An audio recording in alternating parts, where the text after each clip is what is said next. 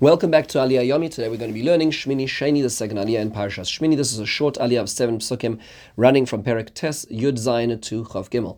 Uh, at this point in time, we've now heard about the sacrifices that the nation of Israel and Aaron have brought as part of the inauguration, the final day of inauguration. We now hear about the um, the close call. What's the close call? So they start finishing up the the korbanos. They bring the meal offerings um, that Aaron is supposed to bring. They shech the shor and the ayil, the ox and the ram as the zevach hashlamim, which is the peace offering of the people. And uh, they bring the blood to the the the mizbeach and bring it on all sides. They they uh, and we hear about all the different parts, the animals which are burnt on the mizbeach um, as as part of this, and the parts that go to Aaron as a tenufa, um, as a, a waving, there because the parts that are owed to the Kohanim as well. And finally, the very culmination of this aliyah is the most magical moment.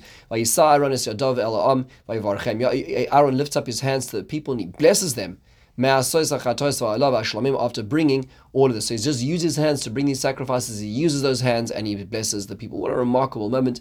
And finally, they enter into the tent of meeting. Then they come out again. And they bless the people. And the honor of God, the glory of God appears to the people. What a remarkable moment. What bracha is it that Aaron is actually giving the people? Rashi explains this is Birkas Kohanim. This is the first Birkas Kohanim, literally of the Kohen Gadol at the time of the setting up of the Beis HaMikdash. When Hashem's uh, Shechina comes down, this is what is happening. This is the first bracha of Birkas Kohanim, which is being said over here, as the Gemara Insight denotes. However, what the one curious question which one we need to think about, and that is that he gives the bracha to the people, then he and Moshe go inside, and then they, him and Moshe go outside, and then then they, they say the bracha, and then the, the and the the Shekhinah comes down. So, like, what's going on? Why can't the Shekhinah just come down? Why they're going in? Why they're going out? Rashi addresses this and gives a couple explanations as to why this could be. So uh, the the first one is is um, is that Moshe Rabbeinu needed to teach him Maaseh Hakatores. Um, so that means to say um, that the, the idea over here is is that the katoris, the burnt incense, which is in the inside, the golden mizbech, needed to be taught to Aaron, and um, and this is what uh, Moshe Rabbeinu needed to take him inside for to teach him for at this point in time. That's the interruption over here.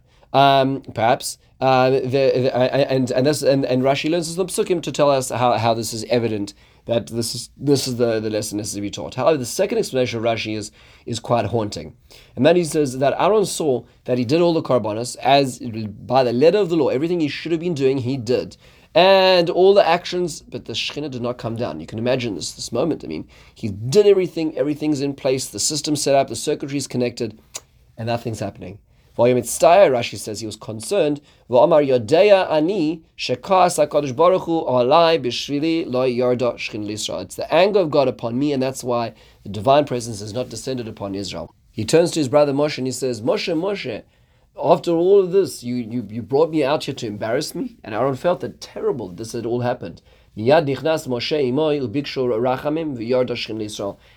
in with Aaron to go into the inner sanctum to the, the Kodesh to pray with him to Hashem, and that's when the divine presence comes down. That's when the Shekhinah arrives here. So it's a very powerful description over here.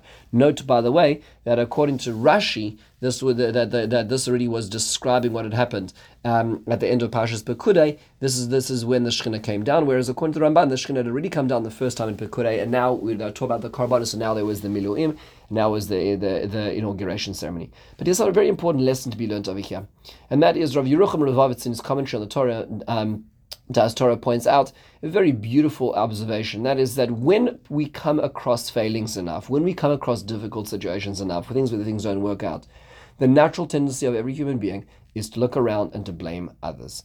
And Aaron had every right to do this. After all, yes, he'd be involved in the Cheta Egel, but you know what? In the end of the day, Aaron played a very minor role. If you think about it, the people are just stoned Chur. The people were really bad at this point in time. They were, they were going to kill him if he said anything else, and he tried to slow things down, and he succeeded in doing this. He had every right to blame other folks, and it really wasn't about him at all.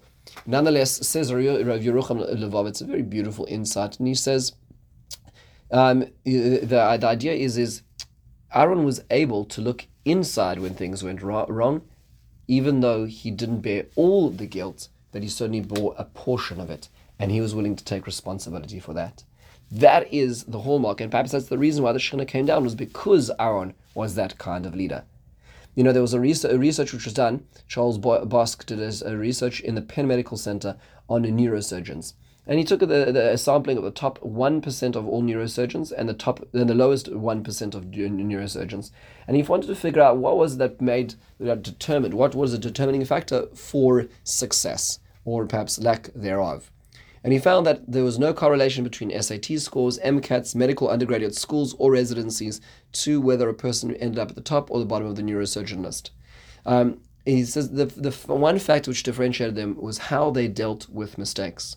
Those in the bottom 1%, when the mistake happened, which is unfortunately in this field usually a fatal issue, um, they would blame the lighting, the facility, the nurses, the house staff. Whereas the, top 1%, when they made mistakes, because everybody does make a mistake, they would lock themselves up for days studying the mistake and calling up the world's experts to find out what went wrong. They used their mistakes to improve. And this was the difference between the way they looked at, uh, at their mistakes, and this actually differentiated the top and the lowest of the neurosurgeons. Rav Hutner once was uh, asked a letter from a student. He said the student says that he has such high aspirations in life, but when he looks at the re- the reality of his life, his reality in life does not reflect the difficulty, um, uh, the, uh, the, aspirations. His life is too difficult to to uh, bring about his aspirations. And Rav Hutner said to him, "Is the problem is that you're looking at the end product. You look at the Chafetz Chaim and you see this sage, this person who was really, you know." Able to to change the world, to be a Torah scholar, a, a tzaddik. You're looking at the finished product. It's too late. What you need to do, what you need to be able to do, is look at the Chafetz Chaim in the process. How many times did the Chafetz Chaim fail? How many times did he have to grow? How many times was it was it so difficult for him to to to to try and to channel and to to withhold and to regulate? That's the real moment of growth. Says he quotes a pasuk, a Mishnah, which says Sheva Yipol Tzadik V'Kom, that seven times a, a righteous person will, will, fall and get up. What many people assume is that that means to say that uh, that Nebuch, even though they fall, despite that they keep getting up. They have a lot of resilience. They can keep getting up. Rav Hutner points out that no, that's in fact the it's the way it needs to be. For a person to become a tzaddik, sheva yepol tzaddik, he needs to fall seven times to get up because those seven times will make him stand up seven times, which need which are the necessary prerequisites.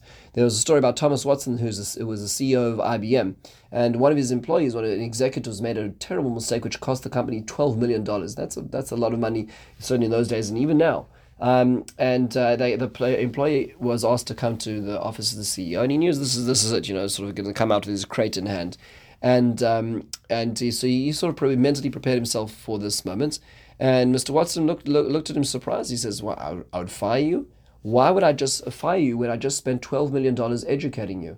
That's a very powerful observation. What Rav Yerucham Levovitz was saying in this aliyah and trying to understand this over here is that Aaron was the person willing to look at himself in the mirror and to look at the mistakes that had happened and own his part of it, even though he was not the full shareholder in all the mistakes that were made. And that's what distinguished Aaron as a leader, and that's what uh, ultimately enabled him to be the one to bring down the Shekhinah alongside with Moshe. Very powerful lesson to be learned for our own lives. In the meantime, have a wonderful and meaningful day.